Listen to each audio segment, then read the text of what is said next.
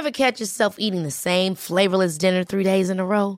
Dreaming of something better? Well, HelloFresh is your guilt-free dream come true, baby. It's me, Keke Palmer. Let's wake up those taste buds with hot, juicy pecan-crusted chicken or garlic butter shrimp scampi. Mm. Hello Fresh. Stop dreaming of all the delicious possibilities and dig in at HelloFresh.com. Let's get this dinner party started.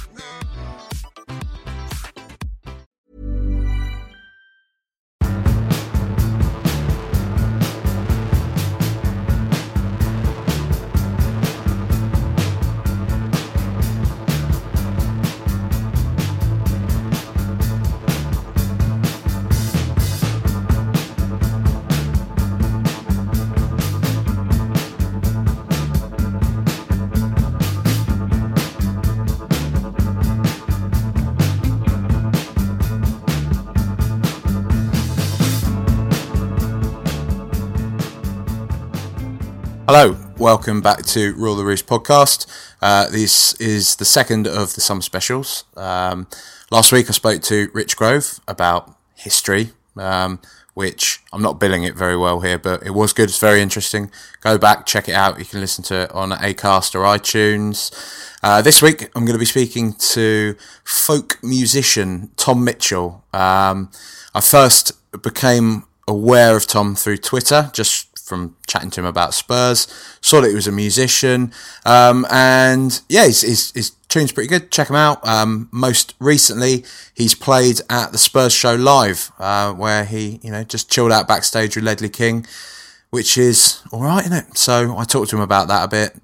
So without further ado, have a listen. My family's from North London originally. My great grandfather actually played for Barnet, Mr. Harry Mitchell. What position did he play? He was goalkeeper.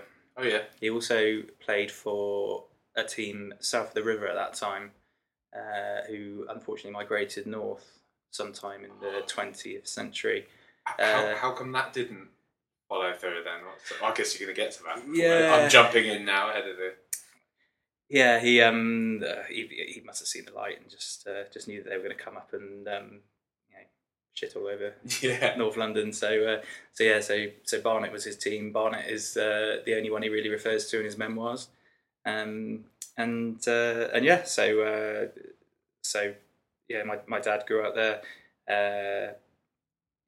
We moved. He actually moved to Gloucestershire shortly before I was born, but I kind of had the North London Tottenham heritage surrounding me, and I never really knew anything else. I mean, my first memory of a game would be probably the 87 Cup final when I was five, and I really started getting into it as I joined Junior Spurs in 1989, 1990, I think, and just gone from there. Can't imagine life without my Spurs. What do you think? I guess you probably just missed out on the glory era of the 80s, comparatively speaking to probably most of your lifetime up until very recently. How do you think it sort of stacks up at the moment to everything else you've seen? Yeah, I mean, for me, obviously what you get exposed to as a youngster for the first time, or especially what I kind of felt with football was... you'll never feel those feelings again of watching. Gazza, Lineker, and Gary Mabbott were my little holy trinity. And the Holston logo and everything like that is Tottenham to me. But Tottenham to me now is still Tottenham, but it's a very different beast who I still love just as much as I did before. But it feels different, but it also feels. It feels strange going into games feeling like we're going to win, whereas it really wasn't that long ago. Most of my teens and 20s were spent, hoping we were going to beat Sheffield Wednesday at home, or get one of our two away wins a season or something like that. So maybe beat Arsenal, maybe raise our game for one of the big boys, and then milk it for weeks and weeks afterwards. Whereas This season, beating Arsenal, beating Man United in the last two home games of the season, neither of them felt like major events other than the fact they were the final games we played against them at White Hart Lane. I mean, if we'd have beat Arsenal 2-0 at home a few years ago, we would have been, I hate to say it, but the DVD would have been out straight away. Yeah. And this game, it almost felt a bit strange afterwards. It was I felt more of a kind of Tottenham feeling after the 2-2 last season with the Kane goal was one of the best moments I've ever felt at White Hart Lane. One of the greatest goals in living memory. It was, and then ending up however many rows in front of in the shelf after that went in. It was just one of the best moments that I'll always take away from that place. Whereas this game, I was there for this one, and it was great and it felt fabulous, but it didn't have that kind of sense of real Tottenham about it. It was just a comfortable win, and it was very professional, wasn't it? It was professional. It felt more like what I'd imagine it's been like to support Chelsea under Mourinho, but without such a wanker in charge. Yeah. And the fact is, we've got likeable players, we've got a likeable manager, we've got a great fan base, and I'm even though it might sound like I was just being a bit negative about it, I don't mean to. I love it at the moment. I think it's fabulous, and the feeling around the club is great. Yeah, there's always going to be the people complaining about what we don't spend or what we obviously the armchair managers and everything, but I think that right now it's the best it's been since I've probably supported Spurs, and my early memories of what kind of really got me into where I really started feeling an emotional connection to the club. I think they really were formed through the fact that it was my first ever exposure as a youngster, and we've got it so much better now. It's quite interesting, isn't it, in a way, because there's a part of me that thinks about growing up watching some pretty abject teams on balance, and thinking about, like you're saying, those moments that you would jot out in your calendar if you're thinking about, can we beat Arsenal, maybe beat Man United, or can we get an away win somewhere? And it tends to be that when I think back to it, that you'd almost think back then, when you're supporting a team that's perhaps more in a lower mid-table kind of stratosphere that we probably were back then, that then it would be all about the team. And it would be all about kind of rallying behind that. But if I'm brutally honest, I kind of, when I think about it, it was, to me, I'm obviously a Spurs fan, but you would obviously tend to rally behind the most positive aspects of the club. And one thing I think Spurs have always managed to do, where be it because we've had a bit of money or because we have still a bit of prestige from what we once were, we've always at least had a couple of really decent players. If it's been Ginola, if it's been Berbatov or Sheringham or he who shall not be named, we've always had at least a star player that you kind of feel could walk into any team in the league. Yeah. And perhaps a part of it is that we rallied behind those individuals a bit more, whereas now we have so many great players, but it seems to be that now you rally behind the whole team, the whole club. Everything feels like it's more complete, and I don't know. I'm not really making any clear point here. I never do. No. I think you're right. I mean, they obviously are. I mean, Berbatov's still my favourite player I've ever seen at the Lane. Interesting. I think because when he left, I was, and the manner in which he left, I was gutted.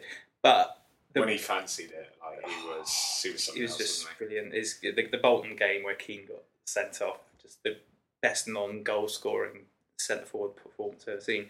But 2001, when we signed Rebrov, we had a diabolical rest of the team really then, and as it turned out, he really contributed to that quite nicely. But because he was our record signing, because we've been crying out for a striker for 2 or 3 years before that to complement Messrs Armstrong and Everson, when we signed him, we were obviously excited. We thought we'd got the media were telling us we'd got the better one of him and Shevchenko, and for that whole season, I was rooting for him so much, and I was behind him, and I was just there, wanting to worship him in the same way I'd worship Ginola and Gazza. But obviously it never really happened for him. But that is an example, I think, of a season where we didn't have a team to really get behind. We didn't have a manager to get behind, God knows. And but we had a player who was our record signing. We really wanted it to work for him, and obviously it never did. But it's like the proto Soldado, wasn't it? Yeah, really? Exactly. But there was one game where he really did turn it on, and that was the West Ham quarter final, which actually ended up being George Graham's last game in charge, when he got his that great volley from I can't remember who took the throw in. I think it was I can't remember, but anyway, yeah. And then he got another goal in the second half, and Gary Doherty scored one of the worst headers I've ever seen. Just before do you remember that in Sunderland that season, he scored two of the worst goals ever as well to win it. Didn't he? Did he get a hat trick? No, we got two. Stephen Clements got the other one. But yeah, so that's it. I mean, that season was there. We're cheering on one player and really hoping he was going to do it, because our other signings that season were, I think, Ben Thatcher, who was enough said really, and Neil Sullivan, who I liked Sully. I liked Sully, and he had a few great games against Arsenal more often than not. But yeah. But yeah, and then obviously Hoddle came in, and we really wanted that to work as well, and for a few months it looked like it would, and then it didn't. But yeah. Throughout that whole period, it was always just individual players and, or in Hoddle's case, the manager who we were really trying to get behind. Yeah. And now, like you say, we've got a team of players who are just they seem so down to earth. They seem to all get on. Whether we're being naive to think that, and we're just looking at them thinking, "Oh, great bunch of lads." They're doing it for the love. Obviously, not, but we like to think that 6 of 1 half dozen. Exactly, that's what you got to try and tell yourself. Exactly, a bit, right? Exactly, but yeah, so you end up having your kind of your support and love for the club almost diluted more across it now through the people you see on that pitch, rather than just going along to watch Berbatov or Ginola or whatever. So. It is strange, isn't it? Because football is changing. I think a lot of the ire will get directed at the club, but football as a sport is changing. So these kind of commercial decisions that the club will make, like the cheese room and all this kind of thing in the new stadium, as much as it can be galling, it's a mixed bag, right? Some of it is Spurs making a conscious decision to do this, but it's also, we're keeping up. We don't, as it stands, have the type of disposable income, shall we say, of clubs like City, of clubs like Chelsea as well, and I guess we are probably very much following that model that Man United has set out, where they created for all the money they're spending now, and I know they have untold amounts of commercial partnerships, it kind of is self-made really, isn't it? They built themselves into that position to do what they're doing now, and I think that's why people don't really give them as much stick as perhaps they have done to City and Chelsea, PSG.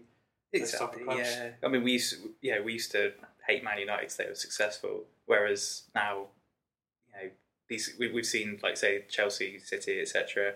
They're coming from nowhere, spending money which they haven't built themselves, and if it means us selling cheese and building the longest bar in Europe, which I'm quite excited about, to be honest. Cheese room.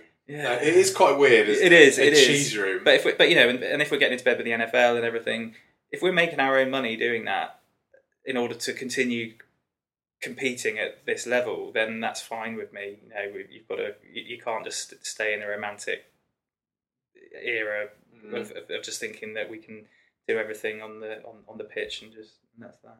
How did you feel at the end of last season, sort of saying goodbye to White Hart Lane? Did you go to the United game, or was the Arsenal game The Arsenal game was my final one. The same here, yeah exactly the same. I thought it was. Yeah, so it felt really strange walking out for the last time.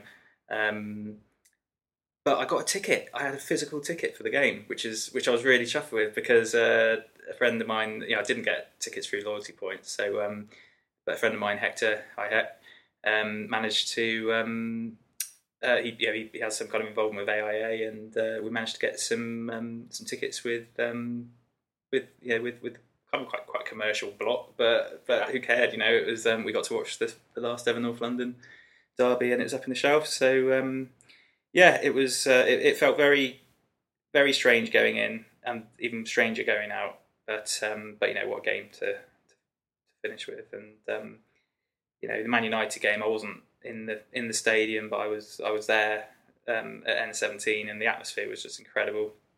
You know, and pretty emotional. It was good. I was working. I was in France at the time for the Man United game. I managed to sort of like get back into my hotel with the crappy Wi-Fi and watch the stream of the farewell, and I still had tears on my face and everything. I know it's a bit pathetic to say, but there was it was nicely done, wasn't it?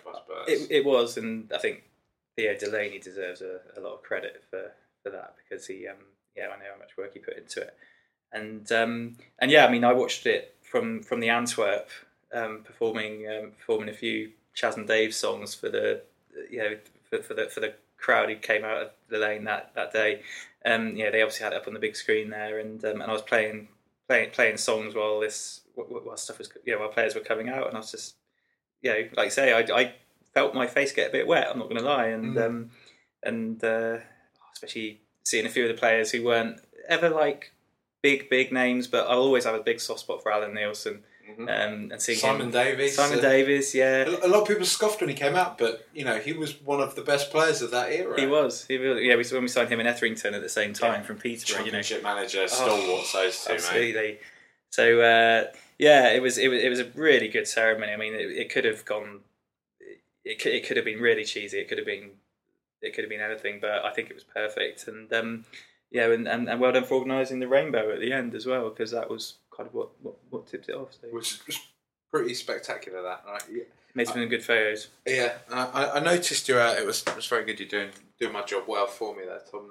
The segue into the music, because that is one of the main reasons today in your role as a musician. What you take us through? So yeah, no, I played guitar since I was 10 or 11. 35 now, so yeah, can't work out what that is, but yeah, quite a long time. When I was at school, I kind of just, I've always loved music, but I've always loved really kind of old man music. My dad was always playing Pink Floyd, Rolling Stones, Dire Straits, good man, and the Kinks and whatnot. So I grew up listening to really good guitarists. Is he a musician as well? No, he's not. He likes to think he can play "Free Falling" by Tom Petty, the opening three chords. He can't even do that right. But he loves his music, and he's very much responsible for getting me into just listening to good bands and good musicians from a young age. And and I was in school bands until all the way through till sixth form, and went to uni. Kind of didn't do as much music at uni, but then picked it up again in the mid 2000s, where I was playing with Duffy for a while, which was probably the pinnacle. And it's always been. How was that? It was an experience. She's obviously, she kind of emerged at the same time as our darling Adele, and they were kind of neck and neck for a little while. But obviously Adele's gone on to much bigger things, and Duffy's hasn't.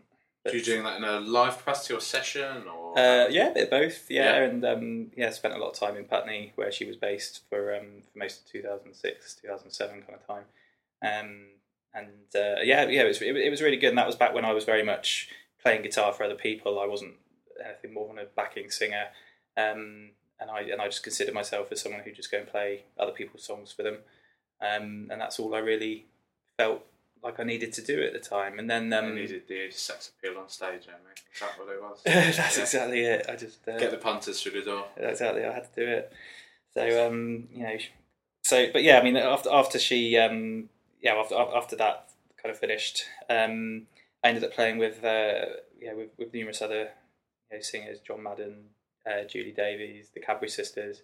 All of which were really good experiences, and then after that, about four years ago, 5 years ago now, I guess, I just decided to start writing and recording my own stuff. I got a Mac with Logic and just literally just started recording some songs in my lounge.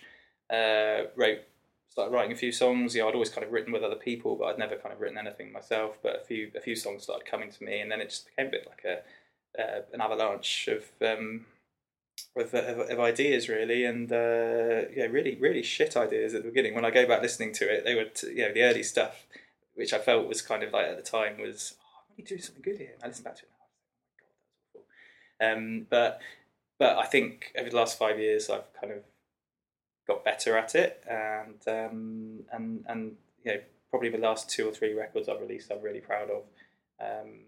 All of which, as I say, I just record at home. Have the odd session musician involved, but otherwise I just do it myself, and it's good fun. I mean, there's a lot of capacity for people to make music and record music themselves now. Yeah, you've got the internet, which enables you to just ping your stuff out there to the world, which is something 10, 15 years ago, maybe a bit longer, but you just couldn't have imagined doing. You know, you had to send tapes off to God knows how many A&R and exactly, and then just hope that someone might hear it. Whereas now, you can, if you do something good, it can be picked up on and shared a few times on social media, and before you know it, you've got one of my songs a few years ago, the first one which really did anything, it's all called Ruthless Thing.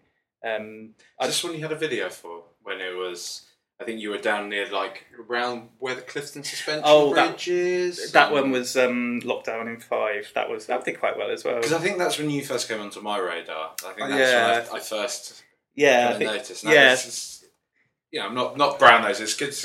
Thank you. Yeah, no, that was probably from the record where I first started feeling quite proud of what I was doing. But this song, Ruthless Thing, was from the album before. And and one day I just logged on to SoundCloud and it said 60,000 plays yesterday, and you just think, what? It'd been getting about 10 plays a day before that, and I was kind of like looking at every single stat I could to see make sure it wasn't my mum. Hit refresh. Yeah, exactly. And I looked on, and it just gone nuts. And but a good proportion of them had come from South Korea, and because apparently folk, so I play kind of quite folky stuff, and folk music is really big over in the Far East. I discovered at that point. That's interesting. Yeah, it's something. It just I had no idea, and but that came out of the blue. Have you ever gone out there? Have you played out there? No, I haven't. I'm waiting to be invited. And anyone listening who's South Korean based music promoter, there we go. But so in terms of that journey, so you're putting stuff out there. And I think it is an interesting point that you raise again there in terms of the fact that anyone can do it now. Anyone can have their voice heard. And I've heard kind of people describe this before in a lot of the creative industries as this is a bit of a double-edged sword, because if anyone can put stuff out there, it means that the competition's so much more fierce. But I would say I really disagree with that in the respect that so many of these industries have not been talent-based before, right? I mean, everyone has to have talent to get somewhere if they're in any creative. It doesn't matter who they know, that those old sort of adages, but you have to have talent to get anywhere in a creative industry generally, unless you're Brooklyn Beckham releasing photography albums. But now, it feels a bit more egalitarian, should we say, I guess? Fact that, it might be harder to have your voice distinguished from the crowd, but at least people can hear your voice. You've got the opportunity, and it's funny because I mentioned earlier about my old man introducing me to Dire Straits, and so Martin Knopfler was actually the guy who made me pick up a guitar for the first time, I still buy all his songs and go and see him whenever I can. But his brother David, who was in the original lineup of Dire Straits, I was really disappointed about a year ago when he was running a crowdfunding campaign for his new record, because he's carried on making music, obviously in the shadow, the particularly large shadow of his brother, and it's he does okay in very small circles, but he was crowdfunding for his last record, and in the video that he did to accompany it, I kind of lost quite a lot of respect for him, because he immediately said, "There's, it's too easy for people to to make music now. It's too easy for rubbish to flood the charts and to flood the internet. And and that's why I'm asking for support in making a really good record. It just kind of suddenly, I lost a lot of respect for him right there. Just thinking,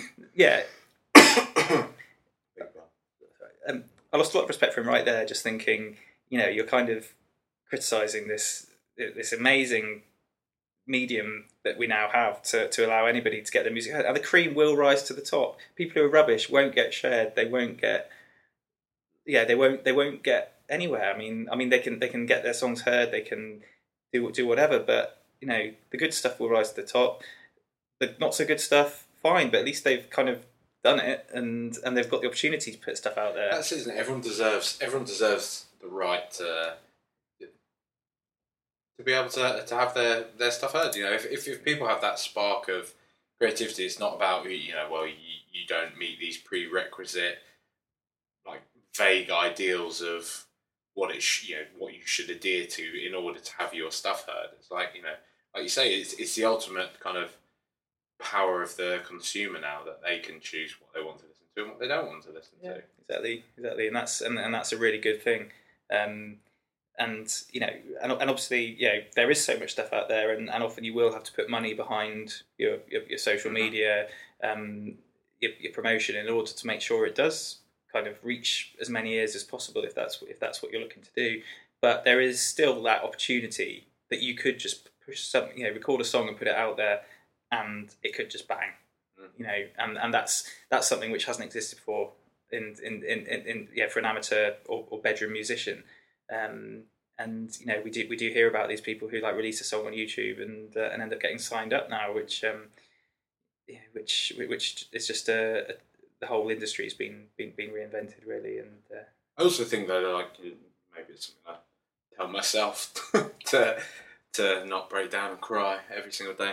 But I think that it's still a lot of this stuff is just because you haven't made it per se, it doesn't mean that you're not good at what you do. There is still an element of luck to it. I mean, I recall an old interview of Quentin Tarantino when he was talking about people asking, have you got any advice for anyone? His whole thing was carry on working hard, but can't sugarcoat it. There's an enormous element of luck to getting anywhere in life. As to where I am now, I know that for me, there's probably 10,000, if not more, other guys that could be exactly where I am now.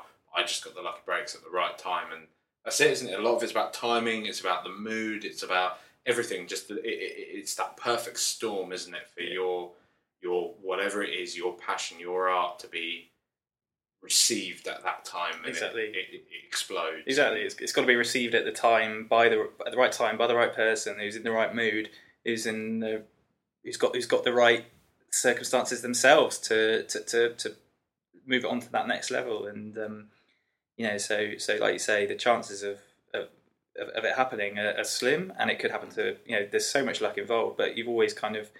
But even if you don't want to achieve that, you can at least kind of record stuff and get it out to your mates and get it out to your followers, to any followers you may accrue on the way. And and it's it's a great hobby to have. I mean, I love just kind of picking up my guitar, recording something, and sharing it. And it happens quite a lot when I've got two young children, and it's harder to kind of get out of them, to get out and play in the big venues and pubs so much anymore. But at the same time, I can now kind of have a few whiskies on a Friday night, and the infamous whiskey sessions. The whiskey sessions, and just kind of put a few requests, put a call for requests out, and make a haphazard attempt at whatever anyone suggests. No song is too shit. I think Under Pressure was it? You did Under Pressure, didn't you, through one of the whiskey sessions? Oh, I might have had quite a lot of whiskey because I don't remember that one. I've done a few Bowie ones. Yeah, Man Who Sold the World, Life on Mars. Might be Life on Mars I'm thinking of. Yeah, that one's a favourite. Yeah, it was strong addition to the whiskey sessions. I never look at them in the next morning. No? No, I can't. I just, I think Kiefer Sutherland's one of those guys who's never watched an episode of 24, and he says that, but he sits at home, watching it in slow motion. Yeah, exactly. Yeah. That's it. Shoveling his face with popcorn. Exactly. But yeah, but no, it's fantastic now that you can just be sat in your house and do something that anyone else across the other side of the world can see instantly. Hey, I'm Ryan Reynolds. Recently, I asked Mint Mobile's legal team if big wireless companies are allowed to raise prices due to inflation. They said yes. And then when I asked if raising prices technically violates those onerous two-year contracts, they said, what the f*** are you talking about, you insane Hollywood ass f- So to recap, we're cutting the price of Mint Unlimited from $30 a month to just $15 a month. Give it a try at mintmobile.com/switch. $45 up front for 3 months plus taxes and fees. Promoting for new customers for limited time. Unlimited more than 40 gigabytes per month. Slows full terms at mintmobile.com. You should celebrate yourself every day, but some days you should celebrate with jewelry. Whether you want to commemorate an unforgettable moment or just bring some added sparkle to your collection, Blue Nile can offer you expert guidance and a wide assortment of jewelry of the highest quality at the best price. Go to BlueNile.com today and experience the ease and convenience of shopping Blue Nile, the original online jeweler since 1999. That's BlueNile.com. BlueNile.com. So tell us, like, we've had the Tottenham part, had the music part. How did the two come together? So, I've always loved Chas and Dave, which helps a lot when you're a musician and a Spurs fan. I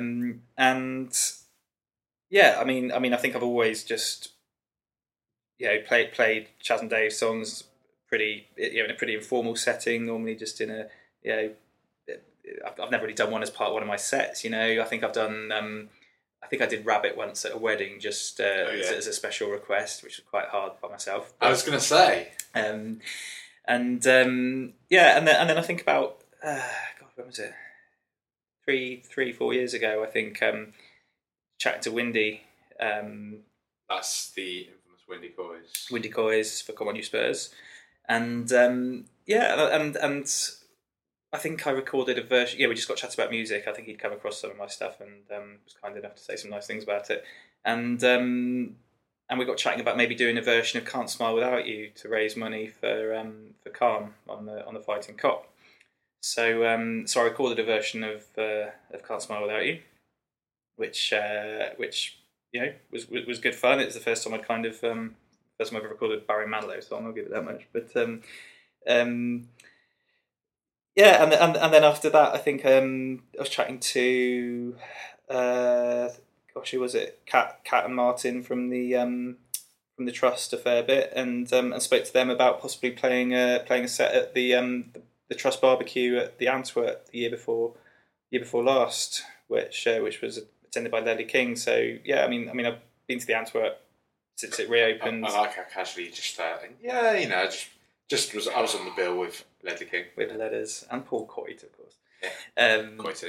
But yeah, I mean, having gone to the Antwerp a few times before that since it reopened, and it's just the best pub in Tottenham. It really is, isn't it? It really is. It's so great. No shade at the other pubs in Tottenham. No, absolutely. Antwerp is something special. It really is. If you know, you walk in there and you just feel like you're at home, and. Yeah, so I ended up doing a set of songs at the Trust event. I think it was meant to be 2 sets of about 45 minutes. It ended up being about 4 sets of an hour. It just went on, and beers were flowing. And it was right after we just lost to Newcastle 5-1, and which was just a horrible end to the season. But that night, that day and night at the Antwerp, I found kind of sorted my summer out. It kind of sent me Spurs wise going into the summer in a much better frame of mind than I had been after the Newcastle game, and it was just really good. And then shortly after that, spoke to Mike Lee at the Spurs Show about playing at the Spurs Show Christmas do again with Ledley, which was just so good. Just... Yeah. What was he like as a bloke? Did you get much chance to chat to him when you were?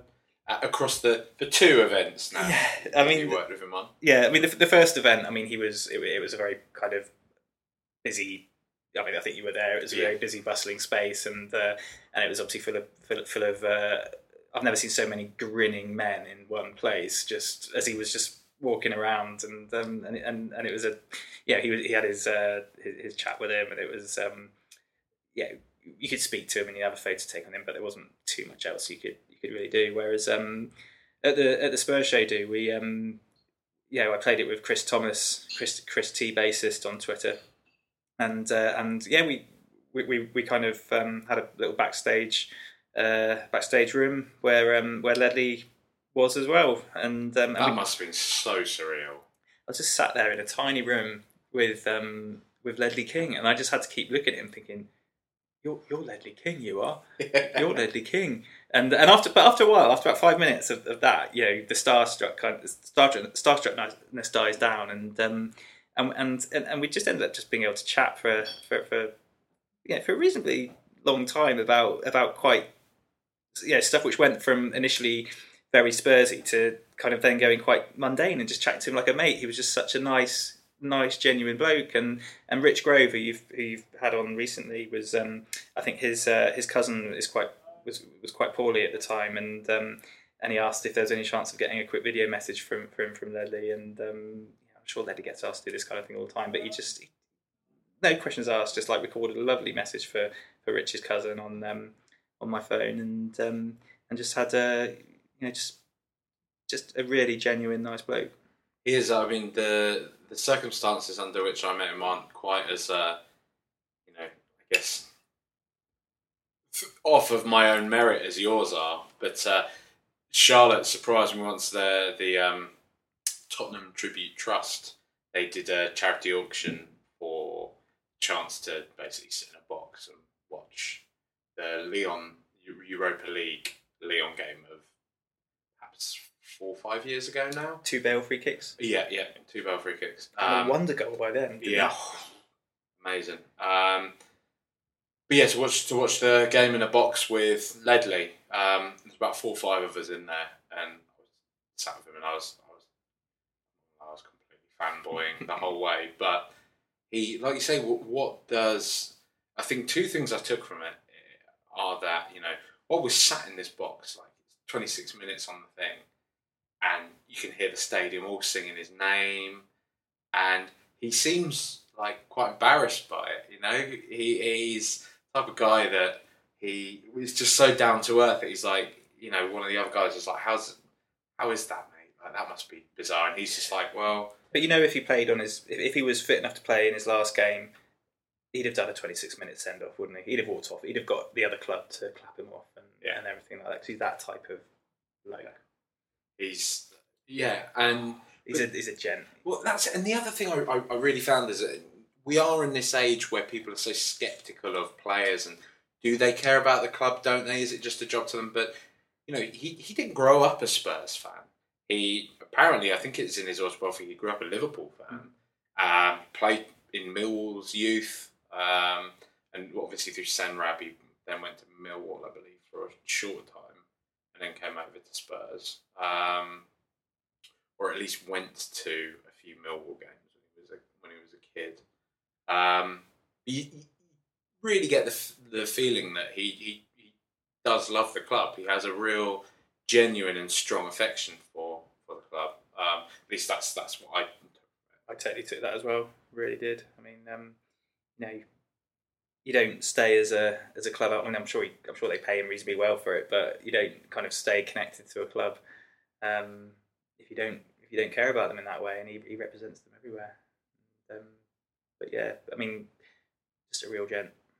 He must be gutted to see the sort of team we've got now, and just think, I was born just a couple of years later.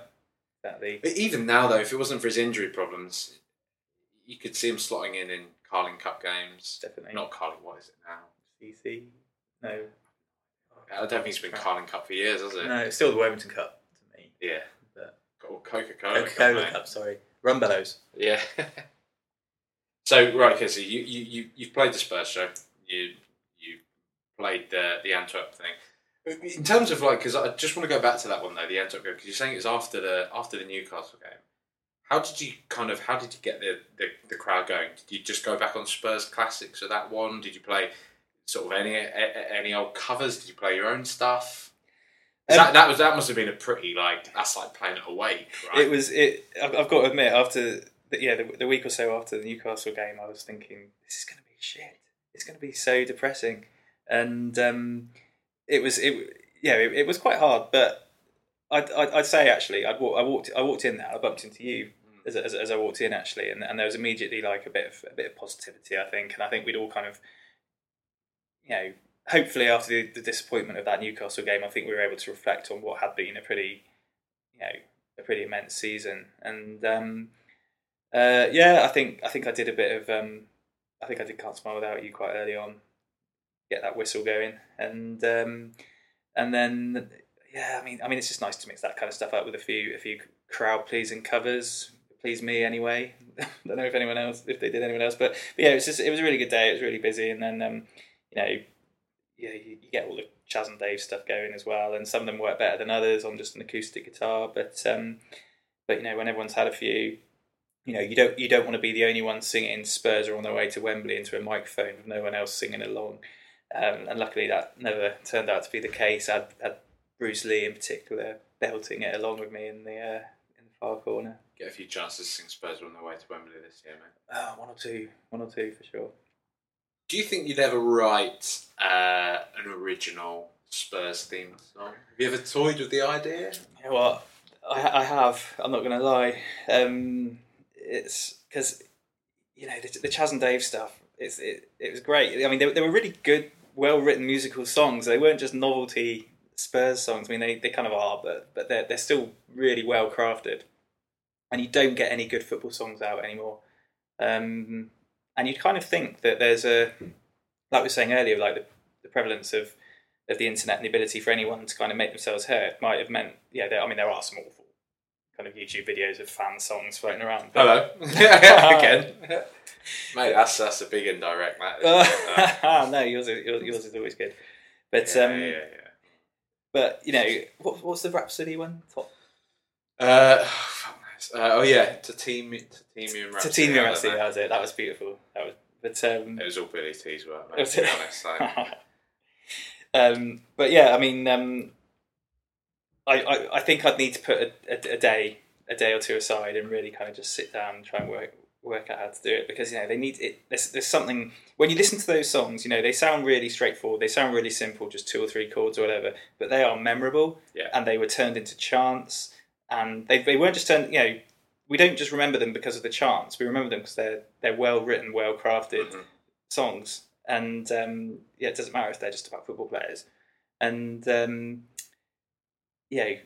that's a big benchmark to kind of go up against when it comes to kind of like writing a new football song, but because it's the boxes they ticked, isn't it, Chas and Dave? Like you say, it's kind of like they've got that kind of fun pub type vibe about the any old iron sort of old East London type knees up Mother Brown sort of vibe, but you can't it's not to discredit in any way their musical aptitude, because they are brilliant musicians, aren't they? And I've actually randomly I've seen them play at Festival before.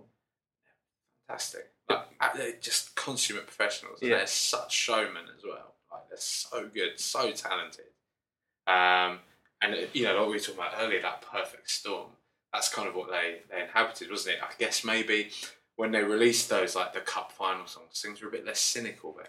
But also, Spurs were in cup finals. Yeah, touche. Touche. It's like, who knows how? Whether they would have. I mean, they were obviously successful in their own right, but who knows if they'd have been as popular amongst Spurs fans? Do you think there is a room for a different? Because given it your sort of music is very focused, but more downbeat than the Chas and Davey type. You'd say depressing? No. I wouldn't say depressing. Yeah, maybe. Yeah.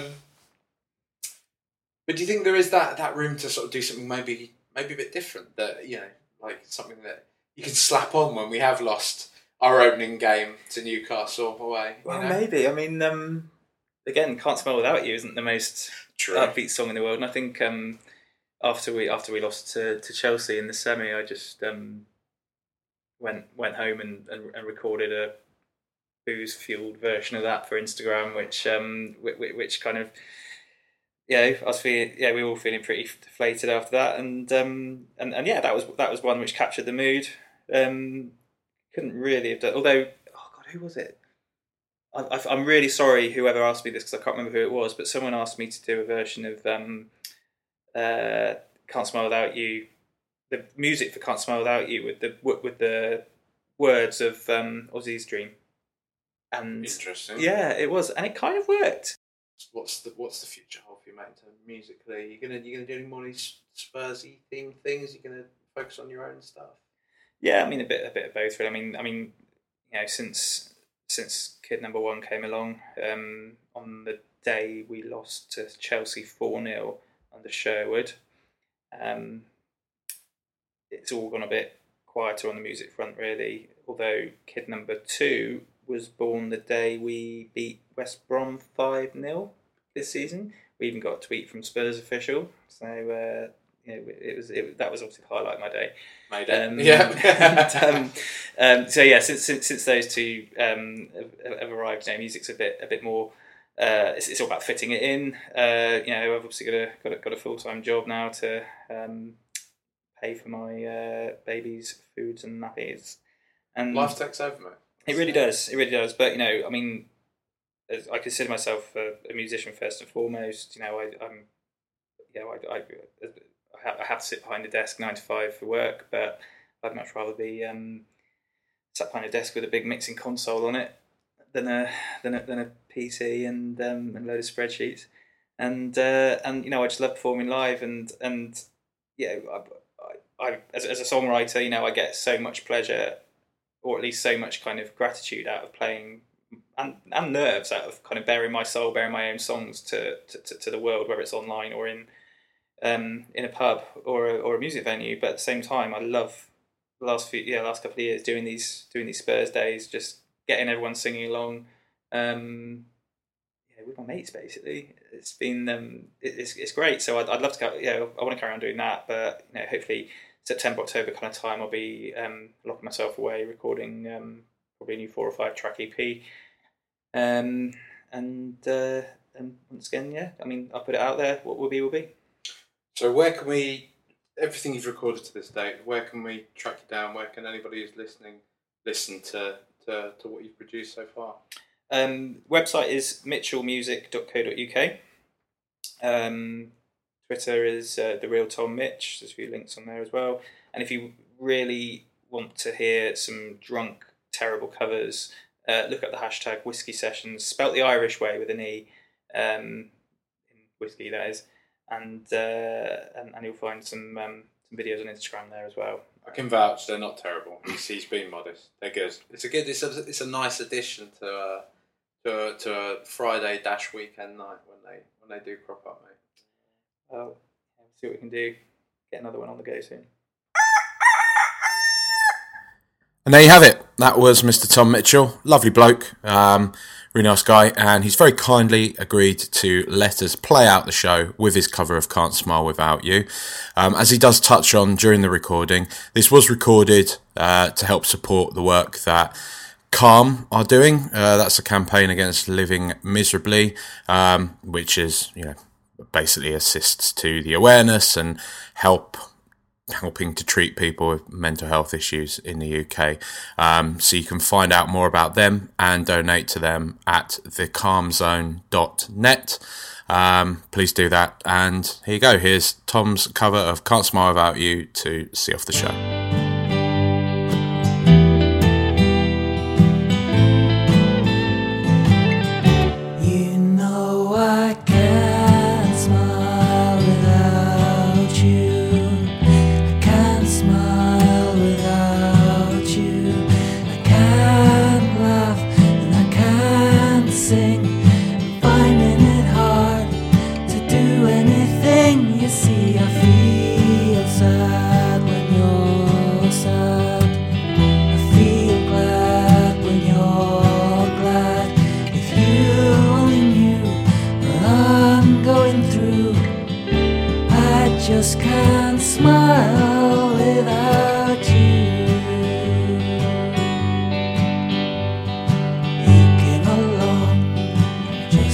Song brighten my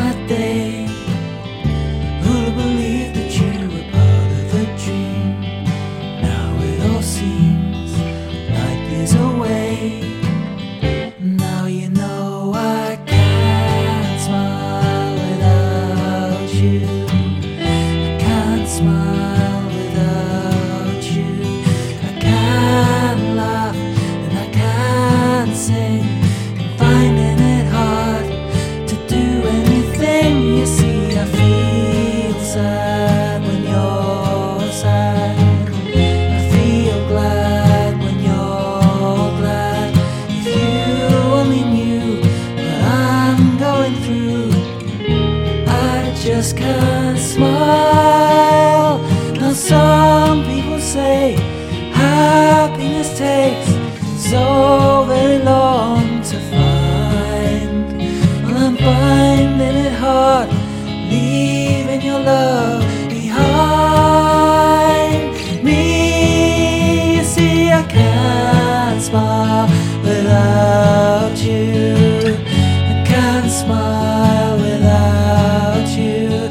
I can't laugh and I can't sing. I'm finding it hard to do anything. You see, I feel glad when you're glad. I feel sad when you're sad. If you only knew what I'm going through. I just can't smile without you.